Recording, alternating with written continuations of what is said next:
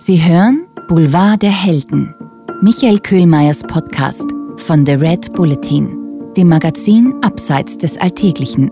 Hier spricht Michael Köhlmeier.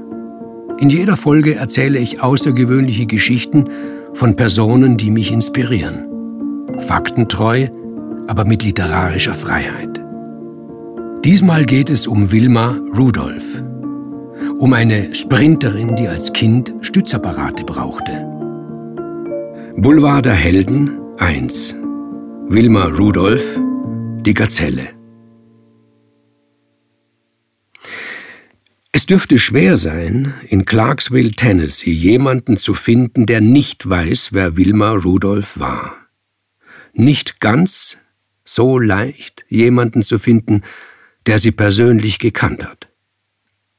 Ich traf Irene Temple bei Starbucks am Fort Campbell Boulevard. Eine kleine, sportliche Frau in einem dunkelvioletten Trainingsanzug. Ich schätzte sie auf Mitte 50, kurzes Haar, an den Schläfen grau. Sie ist die Nichte von Ed Temple, der Wilma Rudolph in den 50er Jahren trainierte, nachdem er sie der Basketballtruppe der Tiger Bells abgeworben hatte. Ed Temple war der Coach der Leichtathleten am Tennessee State College, der lange Zeit einzigen staatlichen Hochschule für Afroamerikaner in den USA. Ihr Onkel Ed so erzählte mir Irene, habe die zwölfjährige Wilma gesehen, wie sie, den Ball in beiden Händen haltend, rund um das Spielfeld gelaufen sei, so schnell, dass ihr keine aus dem Team ihrer Gegenspielerinnen folgen konnte. Der Basketballtrainer habe sie ausgeschimpft, man dürfe den Ball nicht so lange in Händen halten, das sei gegen die Regeln, sie müsse entweder abgeben oder auftippen. Mr. Temple, saß auf der leeren Zuschauertribüne und hörte und schaute zu. Mein Onkel, so erzählte mir Irene bei Starbucks, mein Onkel gab später zu, er habe gehofft, der Trainer schimpft Wilma ordentlich aus, und zwar so ordentlich, dass sie zurückschimpft, er soll sie am Arsch lecken oder so.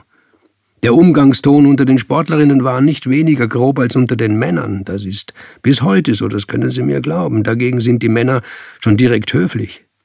Aber Wilma, so hat mir mein Onkel erzählt, hat nur ruhig zugehört und am Ende hat sie gesagt, ich kann nicht abgeben, weil alle anderen hinter mir sind, wenn ich laufe, und ich kann auch nicht auftippen, weil der Ball viel langsamer ist als ich. Diesen Satz hat sich mein Onkel sein Leben lang gemerkt und sicher hundertmal in irgendein Mikrofon hineingesagt. Jedenfalls, nach dieser Szene hat er mit dem Trainer geredet und zu ihm gesagt, hey, das hat doch keinen Sinn, die lernt das nie, gib sie mir. Und so war das dann. Wilma hat zu den Sprinterinnen gewechselt. Sie selber hat gesagt, also, das hat sie gesagt, das sage nicht ich. Sie hat gesagt, ich bin zwar immer allen davongelaufen, aber den Ball, den habe ich nie in den Korb hineingekriegt. Beim 100-Meter-Lauf gibt es keinen Ball. Ich sage gut, dass sie keinen Ball in den Korb gekriegt hat, sonst wäre sie vielleicht nie eine Sprinterin geworden. Wilma Rudolph wurde am 23. Juni 1940 geboren. In den 60er Jahren war sie der größte weibliche Leichtathletikstar der Welt.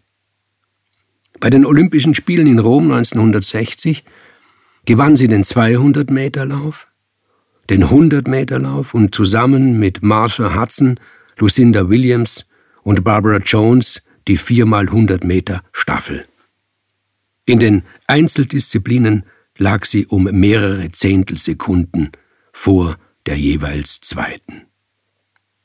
Ich hatte mit Irene Temple telefoniert und ihr gesagt, dass ich über Wilma Rudolph schreiben möchte. Schon eine halbe Stunde später saß sie mir gegenüber. Sie hatte drei Alben mitgebracht, in denen nur Dokumente über Wilma Rudolph eingeklebt waren. Zeitungsausschnitte, Zeitungsfotos, aber auch Originalfotos. Eines, das sie zusammen mit Bufford Ellington zeigt, dem damaligen Gouverneur von Tennessee. Eines zusammen mit Richard Nixon, dem damaligen Vizepräsidenten und späteren Präsidenten der Vereinigten Staaten, viele Fotos, die ihr Onkel gemacht hatte. Oder Irene selbst. Später, als Wilma nicht mehr aktiv war, aber immer noch eine enge Freundin der Familie. Und eine enge Freundin von mir, sagte Irene. Ich war ja noch ein Kind, aber ich war ihr Liebling.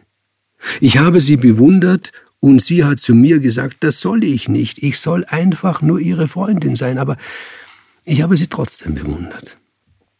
Dass sie jeder in der ganzen Welt kannte, das, das, das war es gar nicht, das wusste ich. Ja, aber ich war sechs Jahre alt, da kann man sich die ganze Welt nicht vorstellen. Meine Mama hat mir irgendwann erzählt, wie Wilma als Kind gewesen war und was sie gelitten hat.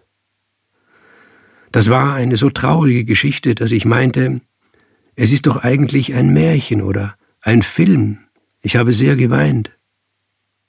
Tatsächlich ist es wie im Märchen oder wie im Film. Ausgerechnet im Jahr 1994, dem Jahr, als Wilma Rudolph starb, kam der Film Forrest Gump in die Kinos. Darin spielt Tom Hanks einen Mann, der als Kind an Kinderlähmung litt, nur mit Stützapparaten gehen konnte und schließlich zum schnellsten Läufer wurde.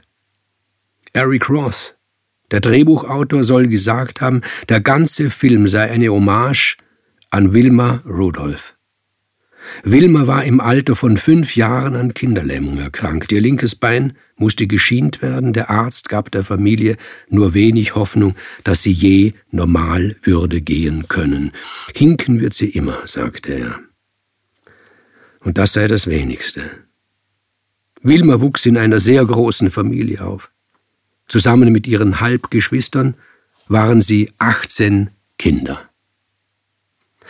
Irene Temple, Wilma hat oft gelacht und gesagt, der Vater habe nie, ohne länger zu überlegen, die Namen von allen seinen Kindern zusammengebracht. Eine ihrer Schwestern, ich glaube, sie hieß Mary oder Mary Lou, sagte Irene, hat sich um Wilma gekümmert. Sie hat ihr Bein massiert, hat mit ihr Übungen gemacht, die sie sich selbst ausdachte und Sie hat nicht aufgegeben, bis Wilma normal gehen konnte wie jedes andere Mädchen auch. Keine Spur von Hinken. Irene Temple? Ich habe Wilma gefragt, ob sie denn gar nichts mehr spürt von ihrer Kinderlähmung. Und was denken Sie, hat sie gesagt? Dass Sie nichts mehr spüren? Das würde man denken, ja? Aber das stimmt nicht. Nein, das stimmt nicht. Sie hat gesagt, dass sie nicht eine Minute ihres Lebens nicht diesen feinen Schmerz im linken Bein spürt. Meistens fein, manchmal heftig, manchmal sehr heftig, nicht eine Minute nicht. Auch nicht, wenn sie gelaufen ist? Dann nicht. Das ist ja das Wunderbare. Aber länger als 23 Sekunden ist sie nie gelaufen. Ihr Weltrekord auf 200 Meter war 22,9 Sekunden. Sie läuft und hat keinen Schmerz, und dann geht sie von der Aschenbahn in die Kabine, und da ist er wieder. Irene zeigte mir in einem Album das Bild, auf dem Wilma 1961 im Madison Square Garden durchs Ziel läuft. Und dann das Bild von Rom, ein Jahr zuvor. Und typisch für sie den Kopf weit im Nacken und lächelnd. Sie werden kein Foto von ihr finden, ich meine kein Foto, das sie zeigt, wie sie läuft, auf dem sie nicht lächelt, sagte Irene. Ich denke mir, sie lächelt, weil sie keine Schmerzen hat. Aber vielleicht stimmt das ja gar nicht. Sie hat immer gelächelt. Jedenfalls immer, wenn ich mit ihr zusammen war. Ja, weil sie halt ihr Liebling waren. Ja, das war ich. Unter den Schwarzen in Clarksville wird Wilma Rudolph bis heute wie eine Heilige verehrt. Und das hat gar nicht eigentlich mit ihren Erfolgen zu tun, auch natürlich. Es hat in der Geschichte des Sports in den USA viele schwarze Athleten gegeben, die ebenso große Erfolge hatten. Jesse Owens, Olympiasieger in den drei Sprinterkategorien und im Weitsprung, in Berlin 1936 oder Bob Beeman, legendärer Weitsprung-Weltrekord in Mexiko 1968 oder Carl Lewis, Sprinter und Weitspringer oder Florence Griffiths Joyner, Sprinterin übrigens eine Schülerin von Wilma Rudolph. Sie alle wurden verehrt, aber doch nicht wie eine Heilige. Als Wilma Rudolph nach ihren sensationellen Siegen aus Rom nach Hause zurückkehrte, wollte der Gouverneur, der bereits erwähnte Bufford Ellington, ihr einen rauschenden Empfang bereiten, ein Fest, wie es Clarksville noch nie erlebt hatte und eben doch ein Fest wie alle anderen Feste, nämlich ein Fest, zu dem nur Weiße eingeladen waren. Berühmte Weiße, bis hinauf zum Vizepräsidenten der Vereinigten Staaten, Richard Nixon. Alle waren da. Alle warteten in dem großen Zirkuszelt am Rand der Stadt. Clarksville verfügte über keinen Saal, in dem alle Platz gehabt hätten, die bei diesem Fest unbedingt dabei sein wollten. Sie warteten. Sie warteten auf den Star, auf Wilma Rudolph. Irene Temple.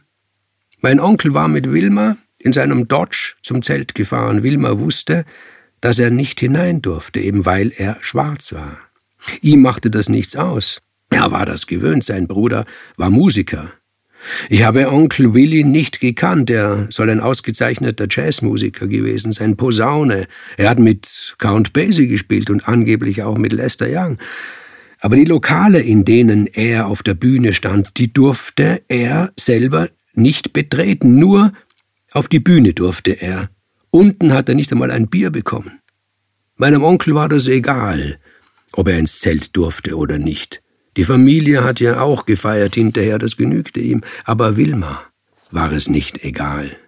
Sie ist im Auto sitzen geblieben. Sie müssen sich das so vorstellen. Da steht das Zelt, ein Riesenzelt, ein Zirkuszelt, das der Gouverneur irgendwo ausgeliehen hat. Das steht mitten in der Wiese und die Autos der Gäste stehen davor und rundherum stehen die Schwarzen. Draußen. Das waren tausend Leute, sage ich Ihnen. Die stehen da und wollen Wilma zujubeln. Sie wollen ihr einfach nur zujubeln, aber Wilma steigt nicht aus. Ich muss ja lachen, wenn ich daran denke. Mein Onkel, der hat Blut geschwitzt, wie man so sagt. Der hat sich neben seinen Dodge niedergekniet und hat gebettelt, bitte, bitte, Wilma, der Vizepräsident. Aber Wilma hat gesagt, geh hinein, Ed, geh zum Vizepräsidenten und sag ihm, ich komme, aber ich komme nur zusammen mit den schwarzen Leuten. Wenn das nicht geht, dann geht das eben nicht dann müssen Sie eben ohne mich feiern. Also ich sage Ihnen, die Feier hätte um 12 Uhr mittags beginnen sollen. Der Vizepräsident wollte nämlich die Nachmittagsmaschine nach Washington erreichen. Begonnen hat die Feier dann erst um zwei. Mein Onkel hat beim Eingang mit der Polizei verhandelt. Er möchte den Gouverneur sprechen, sagte er. Hinein durfte er ja nicht, weil schwarz. Nur eine Schwarze hätte hineingedurft, nur eine einzige, nämlich Wilma. Und dann kam der Gouverneur heraus. Ich stelle mir vor, auch er hat sich neben den Dodge von meinem Onkel niedergekniet und hat Wilma angepflegt, sie soll doch kommen, der Vizepräsident. Und Wilma sagte, sie kommt, aber sie kommt nur zusammen mit den schwarzen Leuten. Ja, und dann sind die Regeln geändert worden und Wilma ist einmarschiert in das große Zelt. Zusammen mit den schwarzen Leuten.